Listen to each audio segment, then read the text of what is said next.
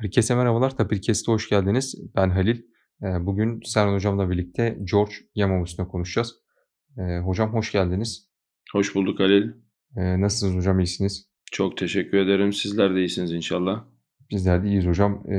George Gemov gibi insanları okuyup biraz ilham alıp yolumuza devam ediyoruz diyebiliriz.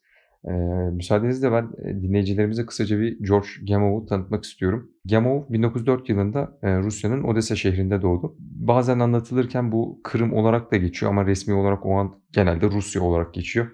E, üniversite eğitimini de Leningrad'da tamamlamış. E, sonrasında ise Niels Bohr'un vasıtasıyla e, bir yıllık e, Kopenhagen Üniversitesi'nde yani Kopenhag olarak Türkçe'de geçiyor. E, bir e, araştırma e, için görev alıyor kendi kitabında bahsediyor. Oradan doğrudan Roma'daki bir konferansa falan geçmek istiyor ama sen diyorlar mecbur e, Rusya'ya döneceksin. Dikkat çekiyorsun dışarıda o zamanki siyasi sebeplerden ötürü. E, tekrardan Rusya'ya dönüyor. E, pasaportu çıkmıyor derken e, sıkıntılar yaşıyor kendisi. Hatta e, Rusya'dan çıkmak için eşiyle birlikte bir kanoya binip Karadeniz'e açılıyorlar. E, bu Karadeniz açıldıktan sonra şanssız bir insan sanırım biraz. Fırtına falan vuruyor. Eee, George Gamov bayılıyor, ayılıyor. Eee, sonrasında bir balıkçı teknesi yakalıyor ve tekrardan Rusya'ya dönüyorlar. Kısaca hayatının bu hareketli başlangıcından sonra bir konferans yardımıyla Avrupa'ya gidiyor. Avrupa'dan da yine Rutherford ve Bohr'un e, yaptığı bir konferans diye hatırlıyorum. Ee, oradan da doğrudan Amerika'ya geçip bundan sonraki hayatına Amerika George Washington Üniversitesi'nde devam ediyor. Ee, sonrasında da Colorado'ya geçiyor. Bir sürede orada çalışıyor. Hayatı boyunca teorik fizik, kozmoloji, moleküler genetik gibi çeşitli alanlarda e, katkı sağladı. Bunun yanı sıra Gamow bir Rus olarak sanırım büyük bir sanat ve edebiyat ekolünde içinde büyümüş bir insan. Alanında ünlü, herkes tarafından bilinen, halen okuduğumuz bir e, bilim anlatıcısı, popüler bilim anlatıcısı diyebiliriz. Hatta bu özelliğinden ötürü 1956 yılında UNESCO tarafından Kalinga ödülü ile ödüllendiriliyor. Yaşamın sonlarına doğru ise edebiyat ile ilgisinin kaynağı olan memleketi Rusya'ya ziyaret etmeyi çok istemiş. Ancak bunu gerçekleştirememiştir. Amerika'da dediğim gibi 1968 yılında Colorado'da vefat ediyor. Değişik konulardan bahsettiğimiz bir giriş oldu. Siz ne düşünüyorsunuz hocam Gamov üzerine? Gamov sizin için ne anlam ifade ediyor diye de bir kişisel soru sorarak başlamak istiyorum. Eee, teşekkür ederim Halil. Öncelikle, eee, böyle bir bilim tarihi podcast serisi içerisinde beni konuk olarak almanız, bunları beraber tartışıyor olmak, konuşuyor olmak benim için büyük onur. Onu başta söyleyeyim. Konu GEMO bulunca konuyu tartışacak insanlar listesinde, olmayan birisi olarak en sonda bile değilim. E, ama tabii benim için çok büyük yine bir gurur kaynağı. Zira George Gamow e, zaten senin de bahsettiğin ve belki podcast içerisinde de mutlaka bahsedeceğimiz o kadar çeşitli alanlarda bir bilim insanının neler yapabileceğini çok farklı zamanlarda çok farklı sayıda göstermiş bir insan ki e, yani tahmin ediyorum senin de söylediğin gibi her seferinde bunu tekrar tekrar gözden geçirip hayatının sadece bilimsel olarak da değil yaşadığı zorluklar, hayal kırıklıkları, yani tamamen insani şeylerin hepsinin bir arada olduğu bence bir işte ortalama ömür olarak da baktığımızda kısa da yaşamış. Çünkü 65 civarında vefat etti diye biliyorum. Kısa da yaşamış bir insan. Yani bu, bunu burada tartışıyor olmak gerçekten benim için çok önemli. Peki benim için ne ifade ediyor Gemov? Gemov benim için daha bu işlere çok merak salmadan önce adını birer ikişer böyle sırada gördüğüm e, tabii o zamanlar internet yok. Hani onu da söylemek lazım. Şimdi insanların aklına e, doğrudan hemen bir arama motorundan yapılmış bir aramanın sonucuyla e, çıkan bilgiler üzerinden paylaşımda bulunabiliyor. O zaman böyle bir imkan yok. E, George Gamov'un adını dergilerde okumuştuk. Bilim Teknik dergisinde mesela örnek olarak. E, yaptığı işler tabii orada çok güzel. Oradaki hocalarımızla o yazıyı kaleme alan kişiler tarafından çok güzel özetlenmişti. E, hatta bulabilirsem inşallah o sayıları da arşivlerimden bulmaya çalışacağım. E, oralarda duymuştuk, oralardan bakmıştık, etmiştik. Daha sonra senin de az önce söylediğin e, UNESCO'nun kendisine vermiş olduğu bu bilim anlatıcılığıyla biraz daha e, anlama ve tanıma şansımız oldu. Zira kuramsal fizikçi birisinin çalışmalarını doğrudan bir seferde anlamak mümkün değil. Bu arada bir sürü yanlış bilmiyorsam da e, ders kitabı şeklinde de eseri var yani bunları zaten hani kolay kolay erişmek mümkün değildi o zamanlar da bu, bu şekilde yani bilim anlatıcılığı kısmından, bilim teknik dergilerinde gördüğümüz ismin bilim anlatıcılığı kısmıyla tanıyıp görmüş. Bazı şeylerin gerçekten böyle olabileceğini imkansız haliyle zihnimizde tuttuğumuz ama o yazıları okuduktan sonra gerçekten bu şekilde olabiliyormuş. Yani bu şekilde de anlatılabiliyormuş ve biz de anlayabiliyormuşuz şeklinde insana düşündürten ilk bence benim için sorduğun için yanıt veriyorum. E, ilk yazarlar arasında olduğu için George Gamon'un bende yeri büyük. Özellikle işte e, 1, 2, 3 ve Sonsuz diye herhalde çevriliyor Türkçe'ye. Ve e, Bay Tompkins'in serüvenleri benim e, daha ilk zamanlarda yurt dışından getirterek çat pat yabancı dilimizde olmadığı için bir şekilde bakıp orada ne anlatıyor acaba diye resimleri de var biliyorsunuz. Gemov kendi çiziyor çünkü birçok e, kitabın içerisindeki şeyleri, e, görselleri kendi oluşturuyor. Böyle bir durumu da var. E, yani biraz uzun bir giriş oldu, dağınık oldu çünkü toparlamakta zorlanıyorum. Yani Gemov benim için çok şey ifade ediyor. Bu hepsini bir seferde birkaç dakika sığdırmak neredeyse imkansız. Çok çeşitli anılar canlanıyor çünkü gözümde.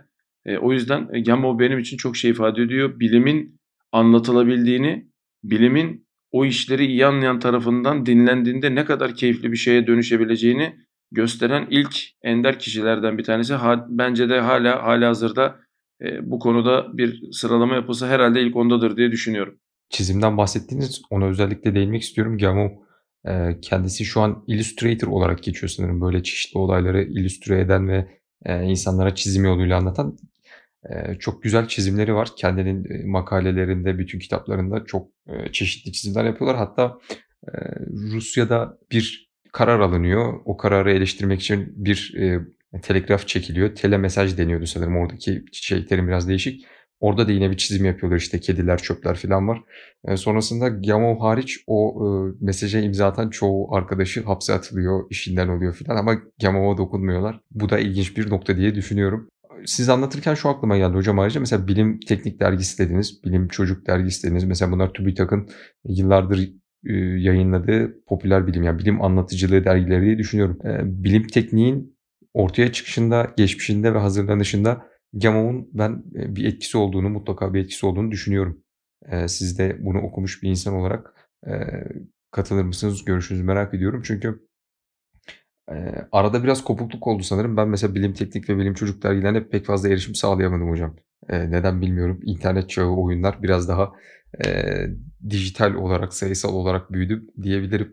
Gamov'da size göre yani nispeten oldukça geç tanımışım. Hâlen yani bu pandemi sürecinde birkaç kitabını oku okuma imkânım oldu. Bilim anlatıcılığı konusunda, yurt dışında mesela UNESCO'nun Kalinga ödülü varken, böyle çeşitli çalışmalar varken, Türkiye'de nispeten biraz daha kıt olduğunu düşünebilir miyiz? Sizin Türkiye'deki bilim anlatıcılığı konusundaki fikirleriniz ne acaba? Şimdi, eee, bence kısa yanıt şu: Bizim yazınsal, yani Türk Türk geleneğinde yazınsal dizinin zaten belirli bir, eee, eksikliği var. Bu benim şahsi fikrim. Yani bu hiçbir bilimsel da veriye dayanarak söylediğim bir şey değil, altını çiziyorum. Benim kendi şahsi gözlemim bu. Eee, yanlış isem de düzeltmekte hiçbir beis görmem ve bundan büyük gurur duyarım. Ancak bunu nereden biliyoruz, nereden anlıyoruz? Yazınsal dizini oluşturmak çok önemli birkaç tane yeteneği bir arada getiriyor. Yani bir konuyu çok iyi anlamış olmak, onu çok iyi ifade etmek demek olmuyor çoğu zaman.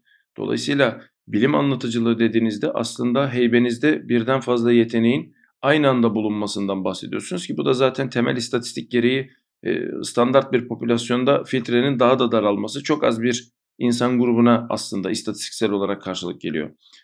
Galiba Türkiye'deki eğer böyle bir şey varsa ki ben bunu bir sorun olarak görüyorum. bunun temel nedeni bu anlaşılmış konuları insanlara anlatırken harcanacak çabadan genelde kaçınılıyor olması. Başka nedenler de olabilir. Yani bu çaba önemli bir çaba. İşte mesela e, tersi örneği verelim. E, çok bu günlerde gündeme gelen, e, bu konularda başı çeken hatta işte uluslararası platformda Richard Dawkins e, kendisinin ifadelerinde bir kitap yazarken bu ifadeleri kendisi kullandığı için e, çok önemli bir zamanı kitabın dizgisinde, kitabın düzgün ifadeyi düzgün ve etkili bir şekilde aktarılıp aktarılmadığını birkaç gözlemle destek alarak yapıldığını anlattığı için biliyoruz biz de. Galiba bu tarz zamanlama sorunları Türkiye'de henüz aşılmış değil ama Eee, yine uzun yıllardır takip ettiğimiz kadarıyla Türkiye'ye döner dönmez, eee, yine takip etmeye çalıştığım kadarıyla Ali Hoca, Ali Nesin bu konuda gerçekten, eee, Matematik Dünyası dergisiyle onun da sıkı bir takipçisiyim. Matematik Dünyası dergisiyle bence bu konuda yeni bir sayfa açtı diyebilirim. Eee, bu arada şunu da geçen podcast'te zaten konuşmuştuk hatırlarsınız. Çok güzel çeviri yapıldığını biliyoruz. Yani bu bu konuda çok yetenekli hocalarımızın, kaynaklarımızın olduğunu biliyoruz. Ancak bunun vitrine çıkmasında, biraz bunun görünürlüğünde bazı sorunlar yaşıyoruz ama inşallah internet, bu dijital platformlar, sayısal platformlar ve sosyal mecralar bu konuda, eee, bizi de istenen yere getirecektir. Yani eksiğimiz yok ancak çabayı doğru bir şekilde, verimli bir şekilde vitrine çıkartma konusunda kesinlikle sorun yaşadığımızı söylemeliyim ama, eee, çok iyi örneklerimiz de var dediğim gibi yani Ali Hoca, eee, Ali Nesin Hoca başta olmak üzere TÜBİTAK eserlerinde özellikle TÜBİTAK'ın Bilim Teknik dergisindeki aylık takip etmeye çalışıyorum onu da. Orada yazan hocalarımız, eee, bu konudaki, eee, öncü şahıslar ya gerçekten çok iyiler. Şu anda tek sorunumuz bunun vitrine çıkması. Eee, hocam sizinle konuşurken şu aklıma gelmişti. Geçen gün de, eee, ansiklopedilerden ve o eski zamanda, bilgiye nasıl erişim sağlandığı üstüne bir konuşmuştuk. Biliyorsunuz McLuhan diye bir, şahıs var Amerika'da. Bu şahıs, Gutenberg Galaksi diye bir kitap var yani Gutenberg'in galaksisi. Son zamanda bu aslında adam sadece televizyonu görmüş ama interneti filan da o 1960'lı yıllardan tahmin ediyor. Bu doğrusal, sürecin artık bittiğini, insanların daha, eee, içine gömülebildiği ki burada, işte, birden fazla duyusuna hitap eden diyebiliriz. Yani sadece okuma değil, bu doğrusal, eee, şeyin, zamanın bittiğini artık, eee, çok daha değişik bir zamanın başladığını, eee, belirtiyor. Sanırım ben 97 doğumlu bir insan olarak bunu en derinden yaşayan insanım. Yani o doğrusal kesime, yani evimde internet olmadığı zaman hayal meyal hatırlıyorum. Eee, sürekli bir bilgisayar vardı. Eee, sürekli oyun oynardık. Aynı zamanda şu da vardı, sağlık ansiklopedileri vardı evde. Hani sürekli açardık orada, işte, insanların, eee, anatomisini filan anlatan, eee, kitaplar vardı. Eee, bu yüzden belki bilim anlatıcılığında, hani, bu bir sadece fikir şu an aklıma gelen, eee, bizim yapmaya çalıştığımız gibi mesela podcast'ler ama podcast'ler de aslında eskiye gittiğimizde radyo denebilir. Yani televizyon öncesi bir şey olarak görülebilir. Eee, ya da, eee, daha çeşitli, eee, icatlar ve yöntemlerle insanlara aktarılabilir diye düşünüyorum. Ya, mesela çocuklara programlama öğretmek için programlamayı da oyun hâline getiren çeşitli araçlar üretilmiş. Bilim öğreticiliğinde de çeşitli, eee, şeyler yapılabilir diye düşünüyorum ama Bilim Çocuk mesela bunu yapmaya çalışıyor iyi kötü diye biliyorum. Eee, çeşitli oyunlar, işte, eee, haritalar, büyük maketlerle birlikte, hani, insanlara daha eğlenceli bir hâle getirmeye çalışıyor. Buraya aslında şuradan bağladım. Siz anlatırken, biraz, yani, Batı güzellemesi yapmayacağım, kesinlikle öyle bir şey yok. Ancak, eee, yurt dışında da pek çok akrabamız olduğu için, pek çok kişiyle muhatap olduğumuz için, hani, eee, bizim okullarımıza girdiğimizde 1'inci sınıftan itibaren sadece bir, eee, pano vardır ve sıra vardır. Hoca da tahtada ders anlatır. Babam da kısa bir süre Almanya'da eğitim almış, geri dönmüş. Kendisi de bu eğitim işiyle ilgileniyor. Yani, şey derdi bize, yani, ben bir tarih sınıfına girdim. Orada sadece otursam zaten tarihi öğrenmem öğrenmeme yeterdi. Böyle büyük büyük sakallı adamlar vardı filan diyor. Hepsinin ismini sonradan öğrendik diyor. O zaman diyor çok güzeldi o diyor.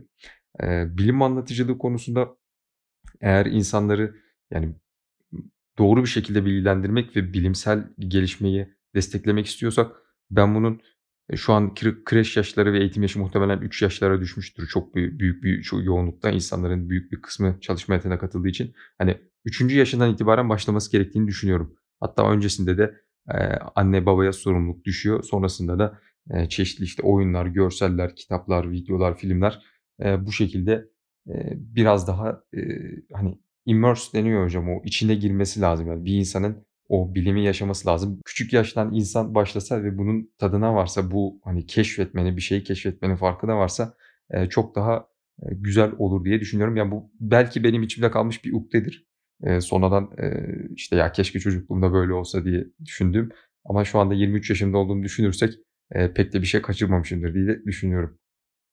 Bilim anlatıcılığından ve insanların bilime tanıştırılmasından bu bahsettikten sonra, eee, Gamov'un, eee, gerçek bilimsel çalışmalarına da dönmek istiyorum hocam. Hani, gerçek derken Gamov bilim anlatıcılığı haricinde kendi alanında ki alanı oldukça geniş, hani, moleküler genetikte çalışmış, kozmolojide çalışmış ve teorik fizik çalışmış bir insan.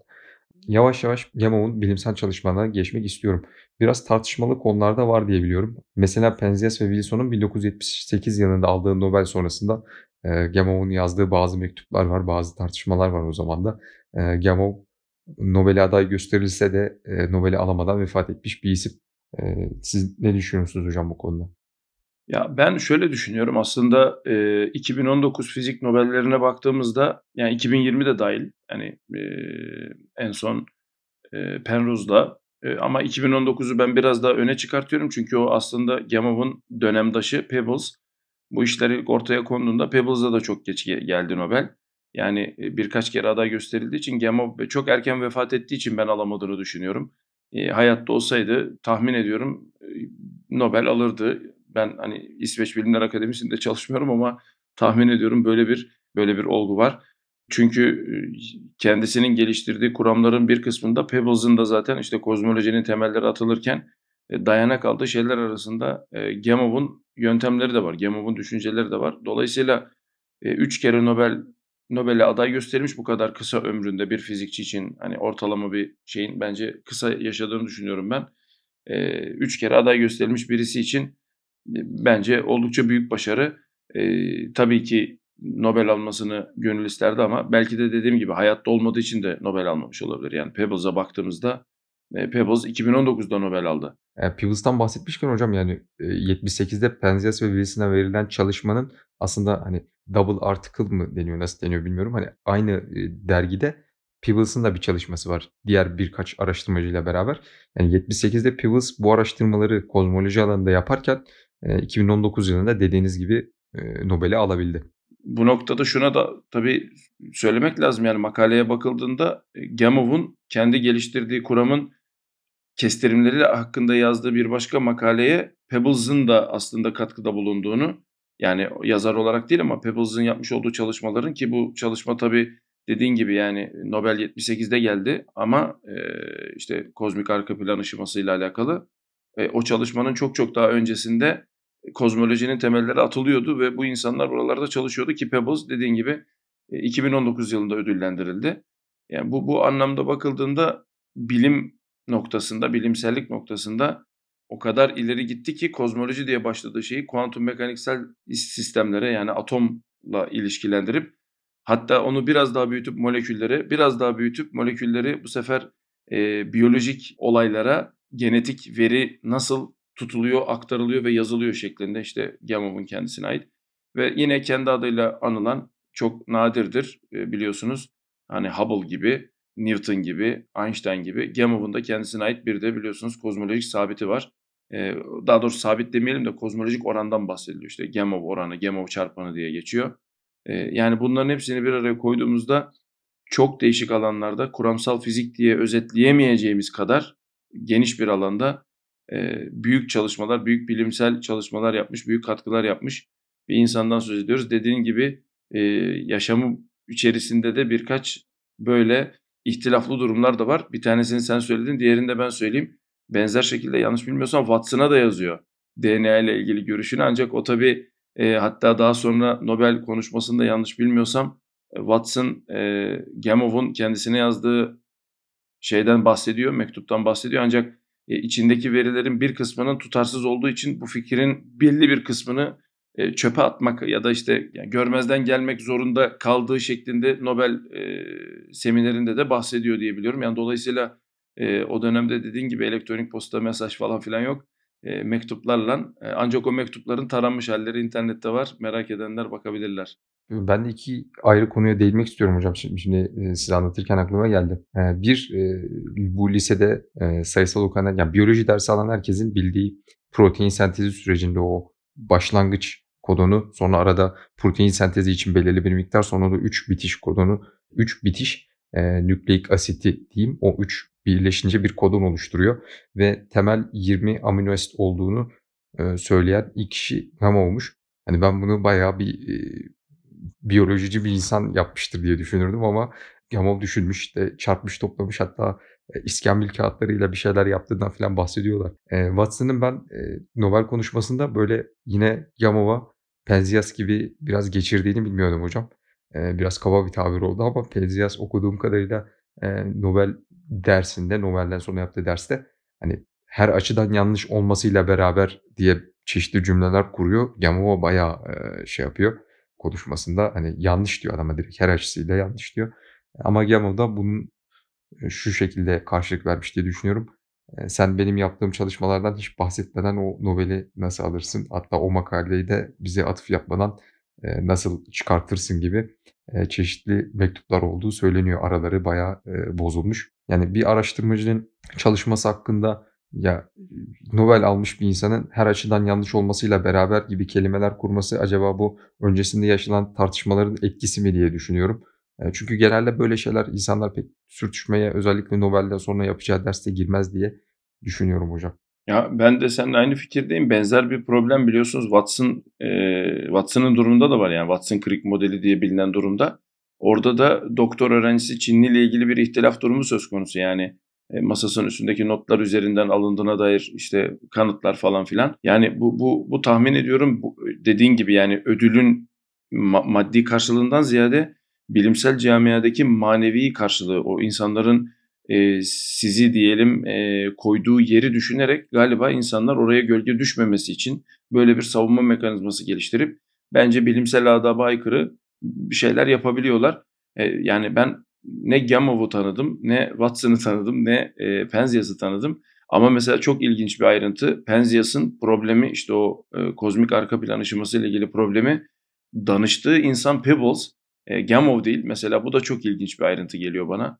Yani burada dediğin gibi burada bu kadar, eee, büyük patlama kuramını, işte, eee, Einstein'ın genel görelilik ilkelerini biraz daha indirgeyerek ortaya koyan ve, işte, Lemaitre ile birlikte bu işleri beraberinde sürükleyen adamların ilk gördüğü ışıkla birlikte yolda yürümeye başlayan bir kişi bırakılıp, eee, yine tabii ki çok yetenekli, katkıları tartışılmaz, eee, Peebles'a danışılması ortada böyle bir Amerikan-Rus durumu varmış gibi hissettirmeden insanlara tabii, eee, ben kendi adıma düşünmeden geçemiyorum. Çünkü yani burada, eee, bilimsel camiada biraz bizim öğretilen, bizim kültürümüzde öğretilen kısmıyla biraz daha tevazu olması lazım. Biraz daha yani sen evet o ödüle layık görülebilirsin ama karşında da en az 3 kere Nobel'e aday gösterilmiş birisi var. Yani boş bir adam değil bu da. Eee, hani burada bir Gamow'culuk yapmak istemiyorum. Yani ödülü alan bir kişinin bunlara ihtiyacı olmaması gerektiğini düşünüyorum ama belli ki baskı ne kadar çoktu ki dediğin gibi bir Nobel dersinde, eee, bu ifadelerle bu bu kayda geçmiş durumda. Yani bu gerçekten çok ilginç bir durum. Yani aslında, eee, salonda Gamow olsa mesela hocam, yanlışlıkla tespit ettiğim bir şeyle burada bize niye hava atıyorsun gibi bir cümle kurabilir. Çünkü Penzias da aslında amaçları çalışmada bildiğim kadarıyla, hani, eee, kozmik arka plan ışımasını tespit etmek değil. Hani, eee, fazlalık var, bu nereden geliyor diye düşünüyorlar, ölçümleri alıyorlar. Eee, hatta dikey vasıtasıyla Peebles'a danışıyorlar. Eee, Gamow da mektubunda Almighty Decay olarak bahsediyor. Almighty de, Evet, evet. İngilizce'de böyle çok, kutsal, çok, ııı, üst ünlü Evet, tanrısal seviyede. tanrısal seviyede seviyeyi bahsetmek için veriliyor. Yani ilginç konular hocam. Ben, biraz Gamow taraftarıyım diyebilirim. Çünkü, eee, yazdığı makale mesela alfa, beta, gama'ya benzesin diye soy ismi BT olan arkadaşını, davet ediyor. Gel diyor sen de burada yazar ol. Hani biraz, diğer insanlar çok hırslı ve çok, nasıl desem, çok böyle ciddi şekilde yapıyor olabilirler. Ama Gamow gördüğüm kadarıyla biraz da işin, hani, keyfini almada. Yani kim bir insanı sırf makalenin ismi alfa, beta, gama diye anılsın diye soy ismi B ile başlayan bir arkadaşını sen de bu makaleye yazar ol diye çağırır. Yani belki bu diğer insanlar tarafından, hani, ciddiyetsizlik olarak görülmüştür. O yüzden dışlanmıştır diye, düşünüyorum. Ama ben, burada söyleyebilirim yani biraz daha Gamow'cu tarafı tutuyorum bu kavgada. Ya ben de ben de açık konuşmak gerekirse aynı, eee, fikirdeyim. Benim takıldığım konu şu, yani burada bir kim daha çok biliyor, kim daha iyi tartışmasından ziyade bunu nasıl algıladığının, bunu bir insani bir aslında çaba olarak görüp, ya bunun, eee, tabii ki yapılan iş fizik, işte birçok insanın anlamakta zorladığı şey zorlandığı şeyleri bu insanlar zihinlerinde örüp, eee, anlaşılabilir, kestirilebilir, hesaplanabilir hâle getiriyorlar. Bu tabii ki saygı duyulması gereken bir şey ama yani mesela benzer şey galiba, yani bu kadar sert olmasa da Roger Penrose'da da söz konusu. Yani Roger Penrose da eee, birçok şeyi anlatabilmek için, ifade edebilmek için değişik yöntemlere başvuruyor. Eee, ki onu da podcast'imizde konuşmuştuk. Yani Penrose'un Nobel podcast'inde Penrose'un eee, Türkçe'ye Kralın Yeni Usu 1-2-3 diye çevrilen, eee, onu da teşekkür ederim bu arada açıklamalarda düzeltmişsiniz. Tekin Hoca, Tekin Dereli yanlış bilmiyorsam eee, mükemmel bir çeviriyle yani hala dediğim gibi eee, Türkçe kısmı yabancı dilde de okuma fırsatı elde ettiğim için mükemmel bir çeviriyle anlatılmış. Bunu da oradan hocaya saygımızı sunalım. Yani burada mesela Penrose'un yaptığı iş de o. Yani bu, burada biraz keyif almanız gerekiyor. Neden? İlla bunu birilerinin anlamasını istiyorsanız işte bilimsel elitizm dedikleri bir durum söz konusu. Yani bilimin yalnızca belli bir kesimde kalması. Yani oturup herkes fizikçi olsun, oturup herkes işte Nature'a makale yazsın demiyoruz ki. Yani burada bu mevzunun anlaşılabilmesi için böyle bir çaba vardır. Bu çabayı yapan adamlar şarlatanlıkla suçlanıyorsa ben orada bir elitizm olduğunu düşünürüm ki ben e, böyle bir bilimsel elitizm olduğunu düşünüyorum. Eee, ben de kesinlikle katılıyorum hocam bu konuda size. Hatta bu konuda internette çeşitli görseller, eee, birleşiyor. Yani, işte, fizikçi bir aynı konu hakkında belirli bir terim söylüyor. Kimyacı aynı konu hakkında belirli bir terim söylüyor. İşte, orada, eee, diğer matematikçi var, konuşuyorlar filan. Eee, bilgisayarcı da şey diyor, işte, algoritma bizim yaptığımız işin ne kadar basit olduğunu diğer insanların anlamaması için uydurduğumuz bir şeydir diyor. Hani, şu an bilgisayarcılar biraz kızıyor olabilir ama internette gördüğümüz bir karikatür yani. Eee, çoğu alanda da ben bu şekilde insanları bilerek zorlaştırmaya gidildiğini düşünüyorum yani elitizm olduğu için. Ya bununla ilgili çok meşhur bir hikaye var. Eee, yani Gemov söz konusu olunca ondan bahsetmemek elde değil. Zira Gemov'un bu konuyla alakalı zaten kendisine ait model işte Hubble'la birlikte ve daha sonra da eserlerinin bir kısmına konu olan bahsetmeden geçemeyeceğimiz Einstein'la ilgili durum. Einstein'a biliyorsunuz dönemdaş sayılabilecek zamanda işte Maxwell kablosuz haberleşme o zaman daha yeni yeni e, ortaya çıkıyor. İşte Marconi'nin bildiğim kadarıyla e, yapmış olduğu çalışma soruluyor. Yani kablosuz haberleşme nasıl oluyor sen işte Einstein'sın sen bize anlat diye. Şöyle diyor kablolu haberleşme diyor e, işte siz bir taraftasınız karşı tarafta bir e, birisi var ortada bir tane kedi var sen kuyruğunu çekiyorsun kedi bağırıyor öbür taraftaki de duyuyor diyor. E, işte soruyu soran şahıs diyor ki tamam da diyor ben kablosuz haberleşmeyi sordum o nasıl oluyor diyor. E, deminki örneği düşün diyor işte ortada kedi yok diyor. Şimdi e, yani bu bu bu bence yani bunu bir espri olarak karşı tarafı aşağılamak olarak değil de yani kurallar aslında aynı. Sadece ortada bir tane e, iletim hattı yok diyelim hadi bizim anlayacağımız anlamda. Ya bunu bu şekilde söylemek neden insanlara şarlatanlık olarak gelir? Ben bunu anlamakta zorlanıyorum. Tabii burada yüz ifadesi çok önemli. Einstein karşı tarafla dalga geçer aşağılar şekilde söylemişse sözümü geri alıyorum da yani sanmıyorum böyle bir durum olsun. Bu tabii bilimsel elitizm ortaya çıkartıyor. Yani dediğin gibi anlaşılmaz terimler, e, size orada neden olduğunuzu unutturacak cümleler. E, bunlar tabii tahmin ediyorum böyle bir e, belki de arka tarafta böyle bir hissiyatı özellikle insanların ortaya koyduğu gerçeğini de belki de düşünmemize neden oluyordur diye söylemek istedim. Bu, bu konuda benim değinmek istediğim bir diğer nokta da hocam. Eee, aslında bu bundan rahatsızlık da duyuyorum diyebilirim ama genelde bu fikri insanlarla paylaştığımda yani insanlara anlatılması için bunun bu şekilde olması gerekiyor deniyor. Eee, mesela evrenin başlangıcı diyelim ya da A olayının oluşu. Yani bir insan çıkıp tam 4 milyar yıl önce böyle bir olay gerçekleşti diye ve sanki oradaymış gibi anlatınca ben oradan bir anda soğuyorum yani. Bu maalesef kötü bir özellik olabilir. Hani Neil deGrasse Tyson mesela çok insanların çokça sevdiği bir insandır. Ama ben Neil deGrasse Tyson'ı e, severek izleyemiyorum. Çünkü çok fazla bu şekilde kelime kullanıyor. Ve biraz e, nasıl diyelim yetiştiğimiz kültürden hani böyle bir saçma gelebilir insanlara. Çeşitli karbon testleri yapılıyor, belirleniyor ama genelde bu fikri mesela e, insanlarla paylaştığım zaman abi nasıl öyle düşünürsün ya falan diye yorumlar alıyorum. E, bu da hani insanların tamam yani böyle bir şey olabilir. Yani şu bugün bulunmuş bir fosil bize 4 milyon yıl öncesinden bahsediyor olabilir. Ama yarın belki bu 6 milyon yılına çıkacak farklı bir delil bulunacak. Ve şu an yani elimizdeki çalışmalara göre kelimesini acaba oraya eklemek insanları rahatsız edeceği için mi, insanların daha az ilgisini çekeceği için bilmiyorum. Orada özellikle böyle çok kesin bir bilgi vurgusu yapılınca zannediyorum çoğu insan da bundan rahatsız oluyordur. Yani çevremde de bunu gördüm. Eee, bu konuda bilim anlatıcılığı konusunda, hani, eee, evet bir belgesel çok kısa bir süreye çok yoğun bir bir şeyi sıkıştırmaya çalışıyorlar. Özellikle bu yapılıyor olabilir ama kitapta okuyunca mesela daha açıklayıcı oluyor işte. Ya, buna herhâlde en güzel örnek, eee, Hubble, hani, bu işlerle alakalı. Hubble, durağan evren modeli üzerinde, yani, bilimsel herkesin üzerinde durduğu, çok az kişinin belki de, yani, bilimsel vitrine çıkmayan, eee, hareketli, dinamik bir evrenden ziyade durağan evrenin olduğu dönemde yapmış olduğu çalışmada, evrenin aslında genişlediğinin, fiziksel kanıtını sundu. Problem şu, kendi yaptığı kestirimin ne kadar kötü bir kestirim olduğunu daha sonradan görüyoruz. Yani, bu öyle bir şey ki, eee, hatta geçen yine Nobel Podcast'inde konuşmuştuk. Yani, Hawking'in, eee, iddiası bence gerçekten bu konudaki en önemli özetleyici.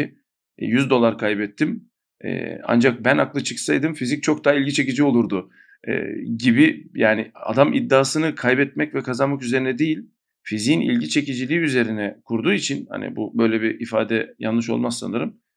Eee, mevzu birden buna dönüyor. Tahmin ediyorum bilim anlatıcılığında da senin söylediğin o anahtar sözcükleri seçmemek özellikle, böyle bir vurguya bence, eee, işaret ediyor. Yani, onu dediğin gibi elimizdeki verilere göre, şu anki bilgimize göre ya da, işte, son bilgiler ışığında tahmin ediyorum inandırıcılığını yitireceğini düşünüyor o konuyla ilgilenmeyen insanlara bu konuyu dinlettiğinde. Tahmin ediyorum. Yoksa, yani, eee, ya, kesinlikle kurgu zaten o belli. Çünkü hiçbir bilimsel dergide siz 4.000.000.000 yıl önce böyle oldu diye yazarsanız tahmin ediyorum, eee, bir editorial red gelir gibi geliyor bana bu tarz işlerde. Dolayısıyla, işte, eldeki bulgulara göre elimizdeki kuram bunları bunları kestirdiğimizi söylüyor tadında bir şey söylersiniz genelde.